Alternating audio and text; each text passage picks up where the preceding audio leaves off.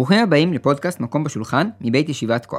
שולחן הדיונים של היהדות מתחיל בנתינת התורה בסיני ונמשך עד ימינו אנו. בפודקאסט הזה נשמיע את הקולות המרכזיים העולים מתוך השולחן. האזנה נעימה.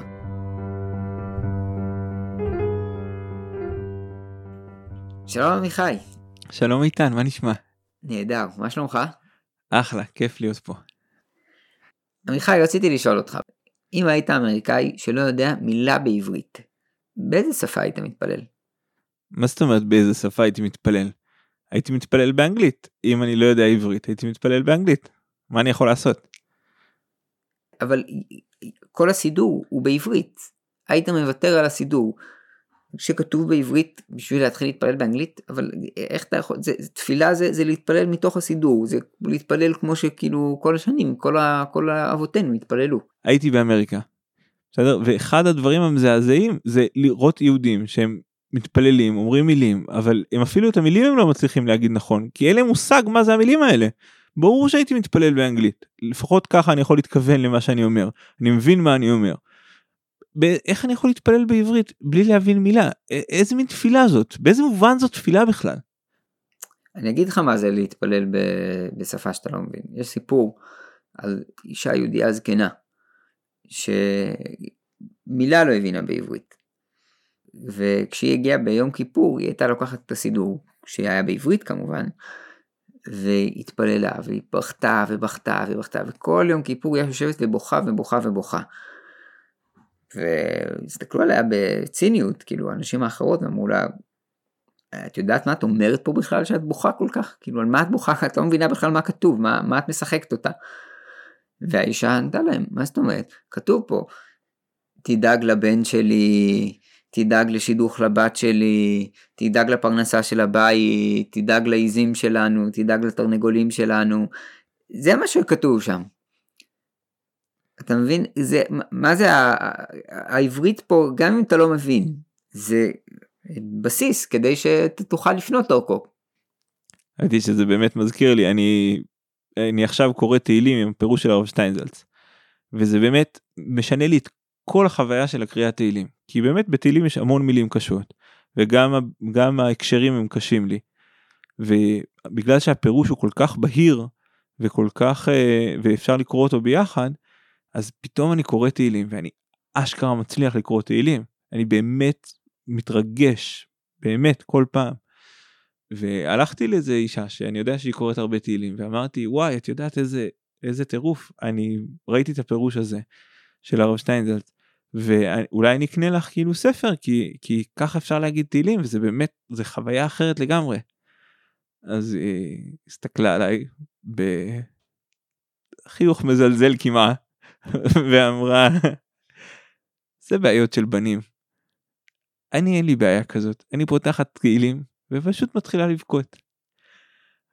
אז באמת אני אני מבין אני מבין שיש אנשים שמסוגלים לעשות את זה אבל בשבילי אני אני לא הצלחתי להגיד תהילים עד שהתחלתי לקרוא את זה עם הפירוש של הרב שטיינזלץ זה היה כזה מין מלמול ארוך כזה וחסר משמעות. עשיתי אותו מדי פעם כי צריך כן אבל זה לא היה אה, משמעותי עבורי. עכשיו כשאני קורא את זה עכשיו אני באמת אני אני לפני כל לפני כל שחרית אני קורא את התהילים היומי ואני באמת מתרגש אז אני אני הייתי מתפלל באנגלית.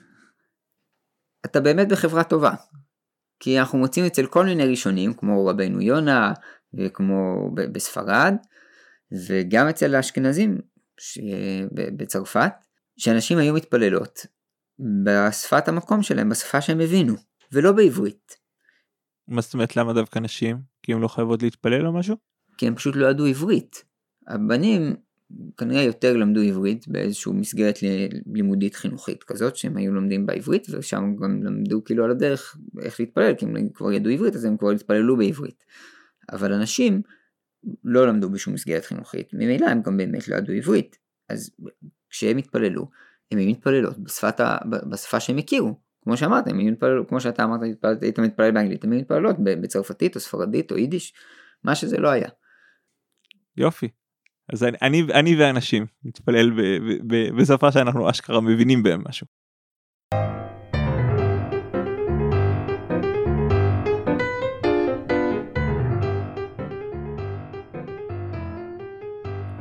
הבעיה היא שזה עומד בסתירה עם הגמרא. אוקיי. Okay. כי הגמרא מביאה שמותר להתפלל בכל לשון בהתחלה. אוקיי. Okay. עד כאן אנחנו בטוב. עד כאן אני מסכימה איתך, אבל אז אחרי שהגמרא אומרת שאפשר להתפלל בכל לשון כי זה רחמים, אז הגמרא מביאה קושייה מרב יהודה, שאומר שאסור להתפלל בלשון ארמית, כלומר אסור להתפלל בארמית, בגלל שהמלאכים לא יעזרו לתפילה שלך. זאת אומרת המלאכים לא יעזרו לתפילה שלי. מבחינת רב יהודה, יש אנשים שחתומים על התפילה שלך, אנשים שכנראה מסייעים לזה שהתפילה תתקבל. או תגיע למקום שהיא צריכה, אני לא יודע איך זה עובד שם למעלה. אבל הוא רק אומר שהמלאכים הם לא משתפים פעולה עם אנשים שמתפללים בארמית.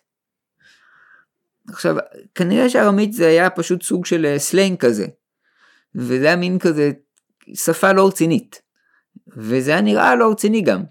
אז זו שפה שהם לא, לא אנחנו לא עובדים עם, עם השפה הזאת, זה לא, אם אתה רוצה להגיש בקשה כמו שצריך לוועדה, אז תגיש בקשה בשפה כמו שצריך, עם כל, ה, כאילו, עם כל הפורמט המתאים. אבל הארמית הזה זה לא הפורמט המתאים. מה זה, זה היה כמו יידיש כזה? כזה מין שפה כזאת שהיא חצי גרמנית, חצי, לא יודע מה, חצי עברית, חצי מה שהסתובב ברחוב? כן, משהו בין עברית לבין אה, שפות אה, שמיות אחרות שהסתובבו פה. וזה היה נראה כמו שפה לא רצינית. זה, זה, זה, זה שבר את הפורמליות של התפילה שאמורה הייתה להיות. אבל לא הבנתי, לפני שנייה אמרת שאפשר להתפלל בכל לשון. אז הגמרא עכשיו מציגה לזה סתירה, היא אומרת, יש פה בעיה. מצד אחד תפילה זה רחמים, אז אפשר להתפלל בכל לשון, ומצד שני, אנחנו יודעים שאסור להתפלל בלשון ארמי.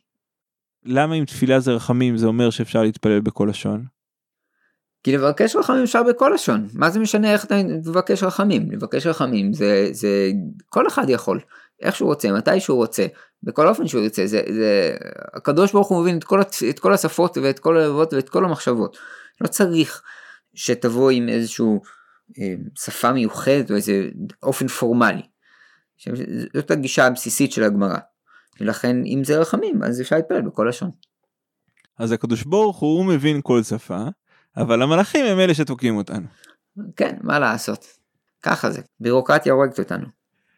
אז איך הגמרא באמת אה, עונה לסתירה הזאת?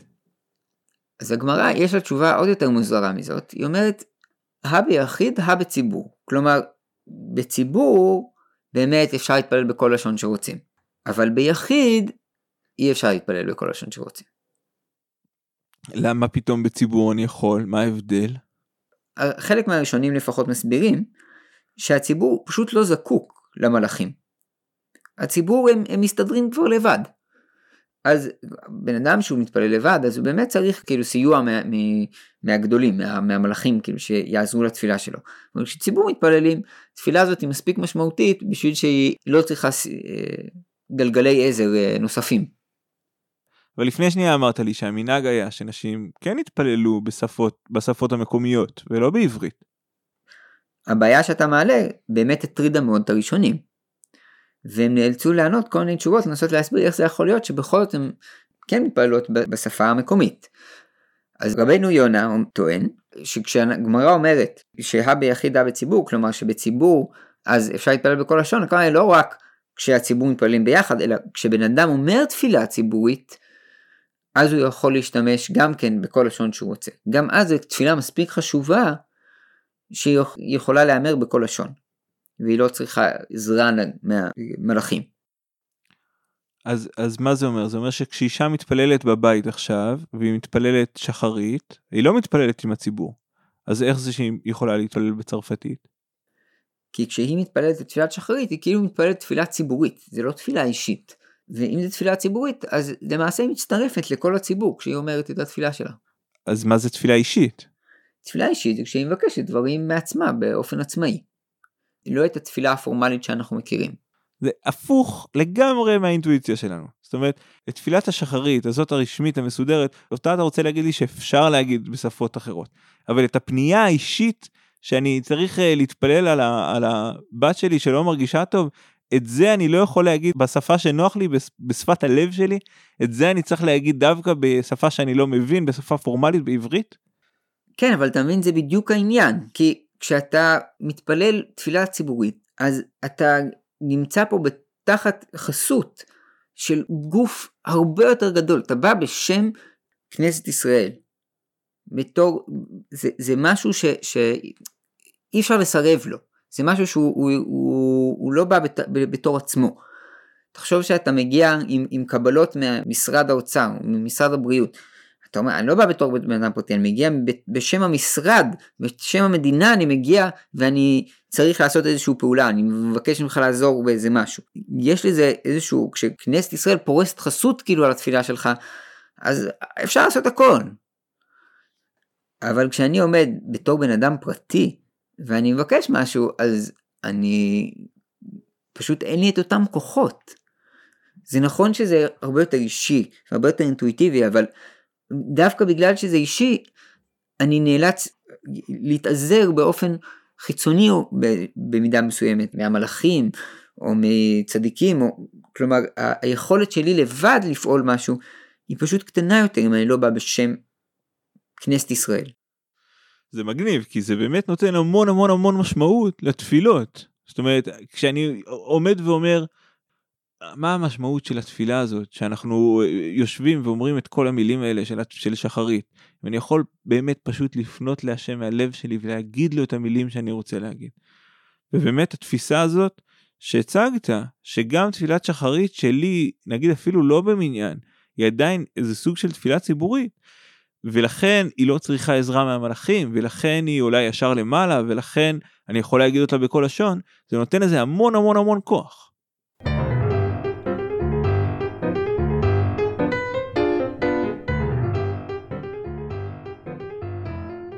טוב אז אני רוצה להציג אולי את האלטרנטיבה בצורה הכי חדה שלה ובמובן הזה אני רוצה להציג את המגן אברהם.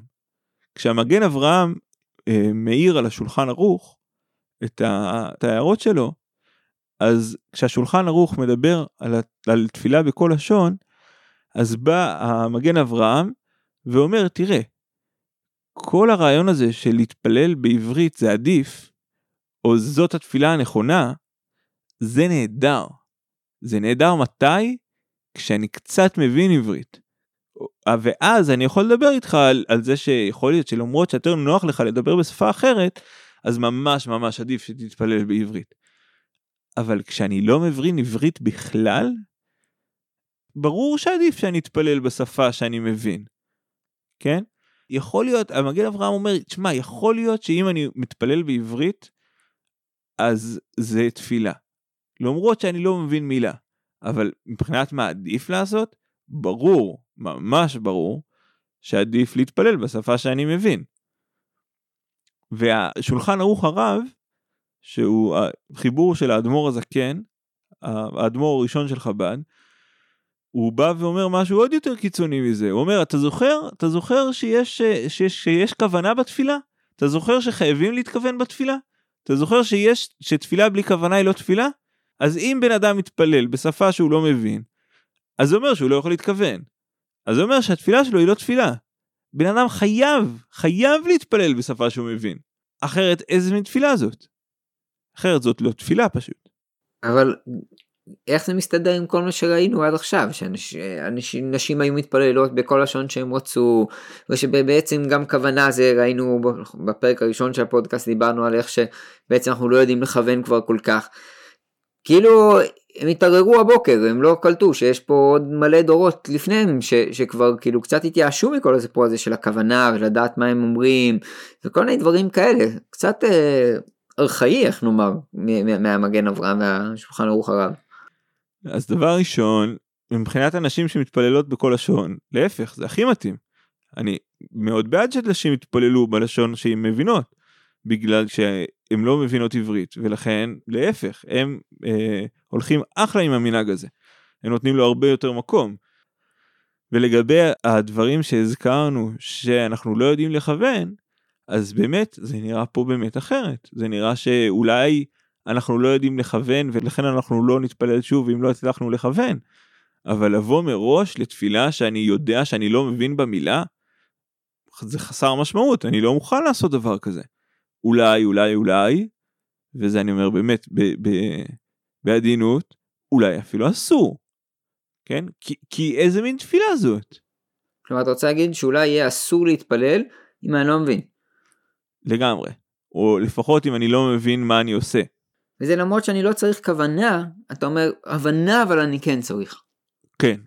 לפחות הבנה בסיסית של מה קורה פה, ושל הבנה בסיסית של המילים, אז זה באמת, שולחן ערוך הרב אומר שחייבים.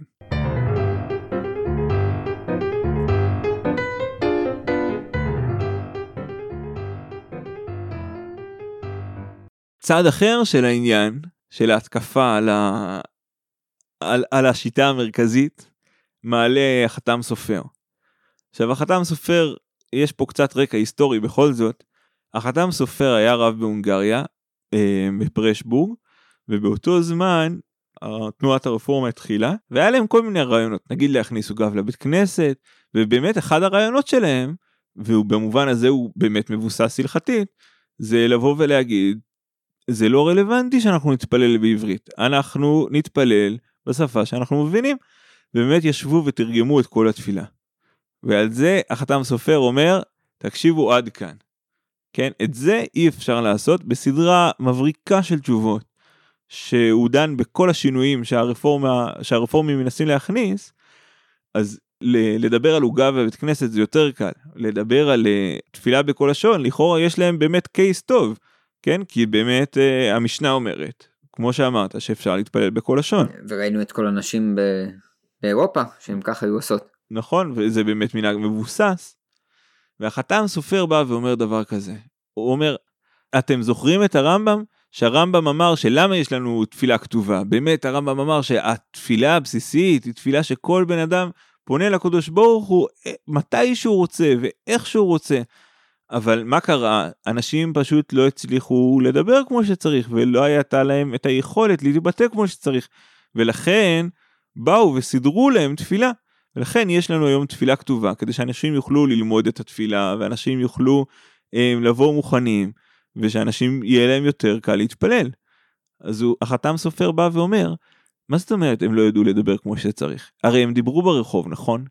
אז הם ידעו לדבר, אלא מה, הם לא ידעו עברית כמו שצריך. אז החתם סופר בא ואומר, אז למה לא תקנו להם תפילה בשפה שלהם? כי תפילה אה, מתוקנת, מסודרת, אפשר לעשות רק בעברית. זה נכון שאם עכשיו יהודי אחד במקום ספציפי רוצה להתפלל בשפה אחרת, בתוך הקשר מסוים זה בסדר גמור, אבל עכשיו לתקן נוסח כזה? עכשיו לעקור את התפילה ולהפוך אותה לתפילה אחרת? הרי יש בתפילה עשרות אה, ביטויים מאוד מאוד מדויקים, שאם אתה תבוא ותתרגם אותם, אתה בחיים לא תתרגם אותם כמו שצריך. אז להתפלל פעם אחת, שיהודי אחד יתפלל, זה בסדר גמור, ולהפך, אולי זה עדיף, אבל עכשיו להפוך את זה לנוסח מסודר, עכשיו להפוך את זה לנוסח קבוע, שהוא לא בעברית, את זה אי אפשר לעשות. את זה הרי גם אה, מי שתיקן את התפילה היה יכול לעשות, והוא, בח... והוא אמר שעדיף שהוא יתקן תפילה בעברית. זה בעצם הבחירה שהם כבר בחרו. אז אם הבנתי אותך נכון, חתם סופר אין לו בעיה עקרונית אם להתפלל בלשון אחרת. רק חושב שזה דרך של בודדים, של יחידים, היא לא יכולה להיות דרך ציבורית. כן, יותר מזה, אני חושב שהוא לא יכול, שזה לא יכולה להיות דרך שהיא ממש סלולה. במובן הזה שאני לא יכול לייצר נוסח אלטרנטיבי. אין כזה דבר נוסח אלטרנטיבי. לתפילה יש נוסח אחד. אם יהודי רוצה להתפלל עכשיו בצורה אחרת, בגלל שהוא לא מבין, אז הוא יכול, אבל לקבע מנגנון אלטרנטיבי לתפילה בעברית, זה לא יכול להיות. עכשיו מה שיוצא מגניב זה שיוצא בדיוק הפוך מנקודת ההתחלה. זאת אומרת אם הגמרא באה ואמרה לי תראה ביחיד אין לו כוח ולכן הוא חייב להתפלל בעברית. אבל לציבור יש כוח ולכן הם יכולים להתפלל בכל לשון, בעצם מה שיוצא פה בחתם סופר זה בדיוק הפוך. למה? כי הוא אומר, נוסח מסודר שהוא לא בעברית, זה דבר שאי אפשר לעשות אותו. עכשיו, אם מישהו באופן אישי רוצה להתפלל בצורה אחרת, מעולה, גזעון תרד, שאחלה. אתה חושב שזה מסביר למה אנשים היו מתפללות בשפה המקומית פעם? אני חושב שהחתם סופר באמת מצליח להחזיק פה את החבל בשני קצותיו. הוא מצליח מצד אחד לבוא ולהגיד שזה סבבה להתפלל בשפת האם שלך גם אם היא לא עברית, מצד אחד. מצד שני, הוא בא ואומר, לייצר מזה דרך סלולה, זה, זה לייצר מזה נוסח אלטרנטיבי, זה משהו שאנחנו לא מוכנים שיקרה.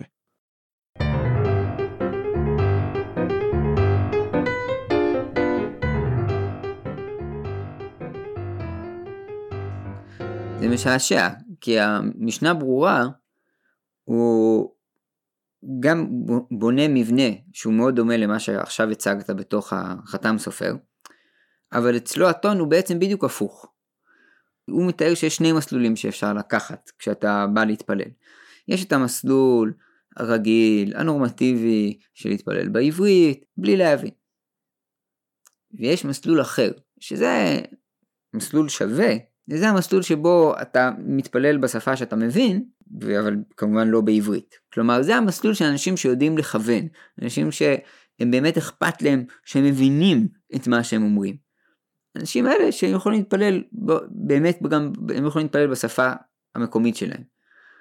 ואם אתה לא כאילו איזה מישהו שיודע במיוחד לכוון או איזה משהו מיוחד, אז עדיף להתפלל בעברית. זה באמת מזכיר לנו את הרעיונות של כוונה שפגשנו אצל הרב עובדיה. נכון שאם אתה בדרך כלל לא מכוון, אז עדיף שתתפלל, אז הייתה שאלה לגבי האוטובוס, נכון? האם עדיף להתפלל באוטובוס, או עדיף לוותר על התפילה ולהתפלל אחר כך ולהשלים. ובאמת הוא אמר שאם אתה יהודי שמכוון, אז באמת אה, תפסיד את התפילה ותשלים. אבל אם גם ככה בדרך כלל אתה לא מכוון, אז, אה, אז תתפלל באוטובוס. כן, שזה באמת אה, הצגה כזאת שיש שני מסלולים. כשיש כאילו את המסלול הנורמטיבי והמסלול המאתגר. המסלול למיטיבי לכת. כן. ואז בעצם מה שקרה כאילו בתנועת החסידות המודרנית עם רבי נחמן ולפנות לקדוש ברוך הוא תמיד ובכל לשון ובעברית ותתה וכל הדברים האלה זה באמת להפוך את המסלול ה... ש... ש... שהיה מסלול כזה ליח... דרך ליחידים ולהפוך ל... להפנות את כולם למסלול הזה כאילו ולהפוך אותו למין משהו שלהפנות אליו הרבה אנשים למסלול הזה. כן אולי אפשר לראות בזה אפילו איזה מיזוג בין המסלולים לנסות לא שזה לא יהיה שני מסלולים מופרדים כל כך. מה אתה מתכוון? שגם המסלול הרגיל הנורמטיבי הוא גם כן יהיה משולב בו האלמנט האישי אינטואיטיבי המתפרץ יותר המובן יותר ולא המבנה הנוקשה המסורתי.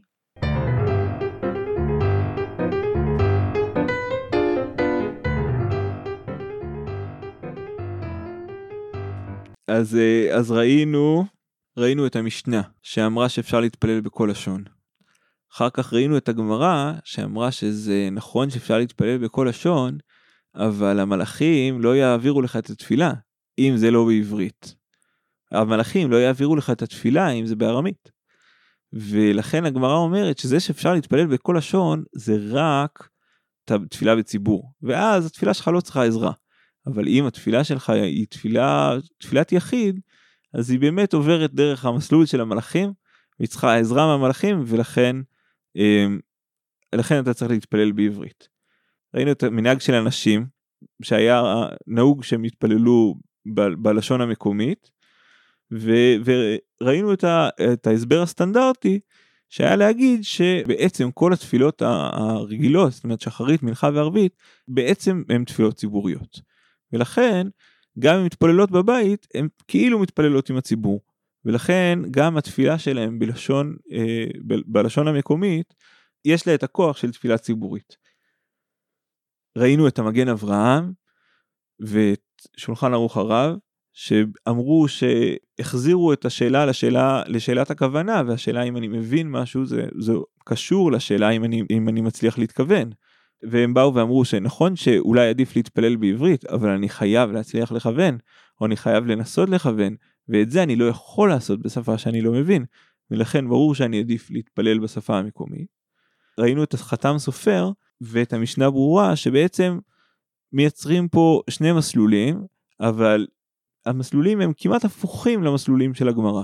אם הגמרא אמרה שהרבים יכולים להתפלל בכל לשון, אבל היחיד יכול להתפלל בעברית, אז הם מתנגדים באופן נחרץ לתפילה ציבורית, למס... לנוסח שהוא לא בעברית, אבל לעומת זאת, לתפילת יחידים, שם הם באמת מאפשרים את, ה... את התפילה שהיא בכל לשון, ולהפך, שם הם, לפחות המשנה ברורה, יכול להיות שהוא אפילו מעודד את זה.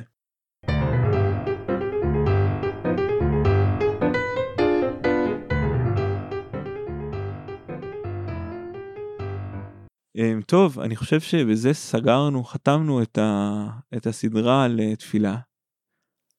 אה, נתראה בפרק הבא. ביי.